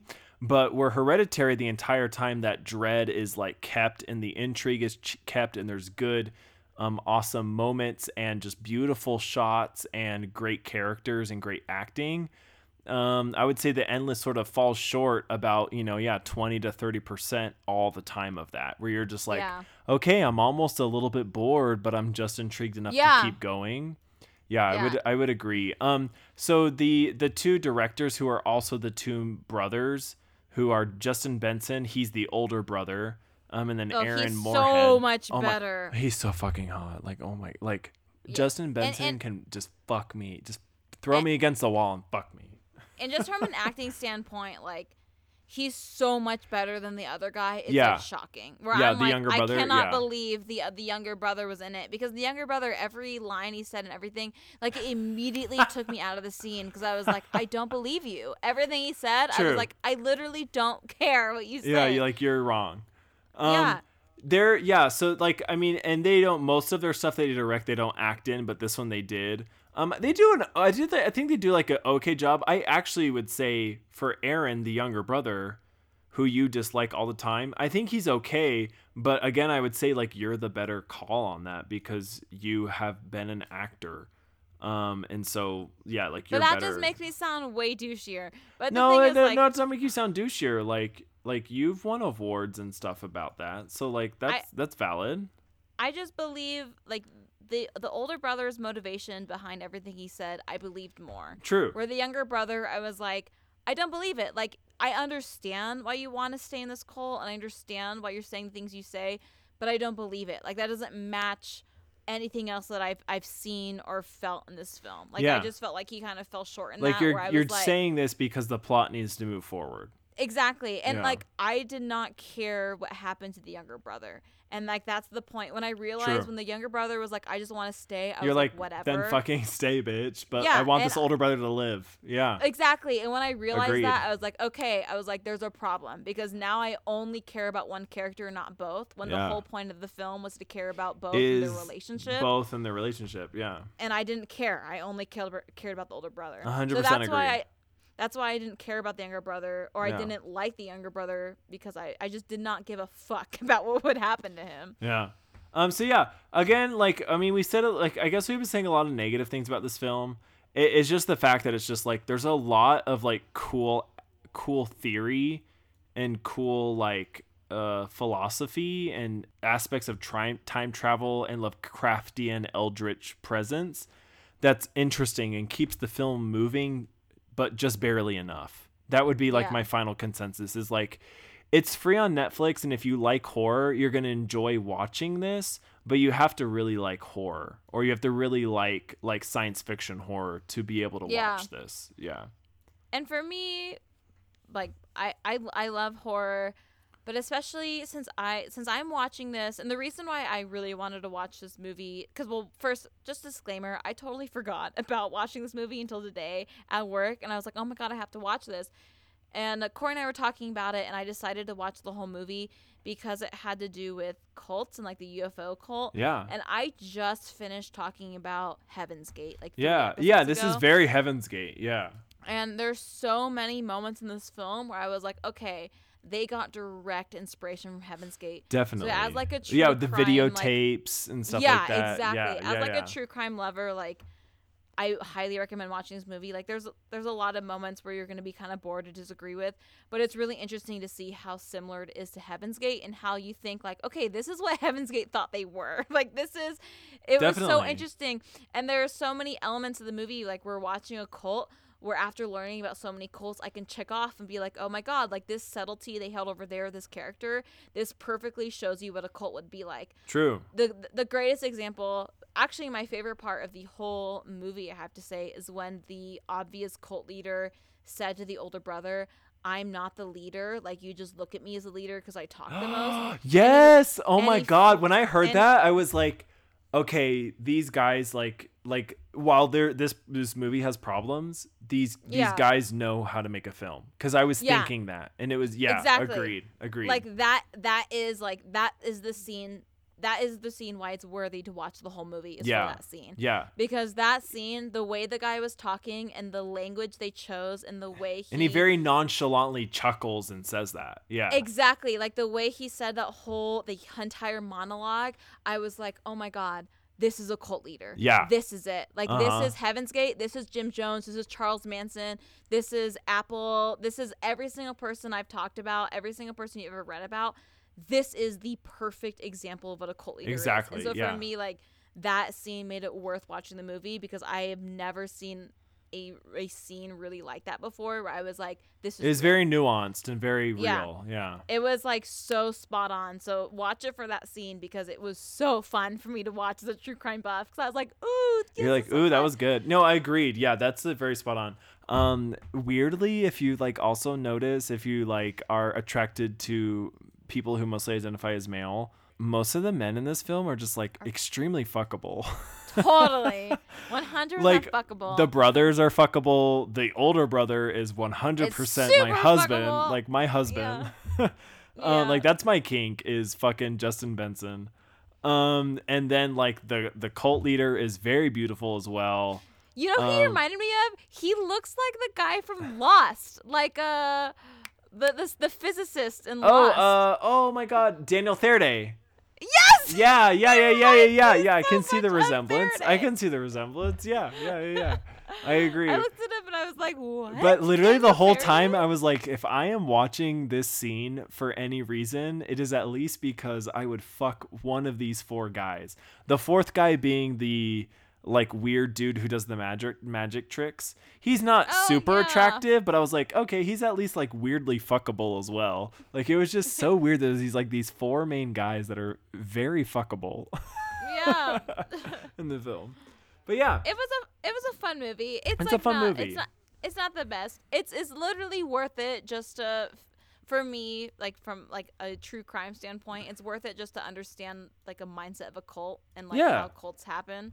So that like that so it was a super fun movie choice for for the you for the followers on Instagram to choose because we just talked about cults. Exactly. And I would say I- if I you really also. Oh sorry. I'd say if you also enjoy Lovecraftian elements to films, which there are like there's a good amount of films that have Lovecraftian elements, but there's not a ton. So I find myself looking for films that have Lovecraftian elements. Um, I would say if you're if you feel the same way that I just described, then this film is definitely worth it as well. That's the endless. Yeah, that was like I like the movie. I like it. We maybe said like a little bit too much negative things, but I still think it's a movie worth watching. It's free on Netflix. It If- yeah, and if you like the things that Chan and I reference, then definitely watch that film. Yeah, if if you like cults and you love Lovecraftian shit, like watch it. Watch that. I'm just like it's not gonna be the the best movie you'll ever watch True. in your whole life, but it's a, it's it was worth it. Like I don't regret watching it by any means. Definitely, So- yeah. And they the, the dudes are hot. Let's just face it. The dudes are fucking hot. All of the dudes are hot. Yeah. Um. so yeah. Other than that, I haven't done much. Do you have anything else to say or mention? what movie? What movie are we gonna watch this next week? Yeah. Okay. Yeah. I actually thought about What? that while I was peeing, and then I forgot to mention it. Y'all, you're breaking up. While you look at that, I will tell you about my sex life. It's been great. Yes. You know, we fucking, we making out, we Sorry. cuddling. Jordan and I just be, you know, being as cute as we normally are. Jordan got a badass new tattoo, y'all. It is Yes. fucking rad. It's a snake with like a bunch of leaves on his right arm. I'll post it on Instagram. It's fucking rad. Like if you see it in real life, you're like, fuck, I want a snake tattoo. Uh, other announcement is my mom, the greatest human being on earth, other than Corey, will be here well, this your mom is greater. She's greater than Corey, yes, but don't worry, Corey, you're number two. But I'm she'll number be two. here. It's okay. She'll be here on Saturday. She'll be here for the next week and a half. So she'll pop in and say hi during the next episode.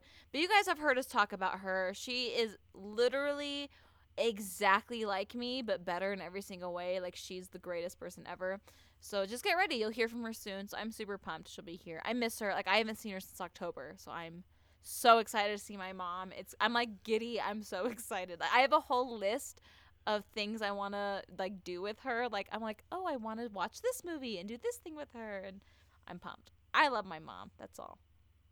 Anyways, what movie, Corey, are we going to watch? Okay, so the movie that we're watching that we will talk about on the podcast that's released next Friday um, is Candyman.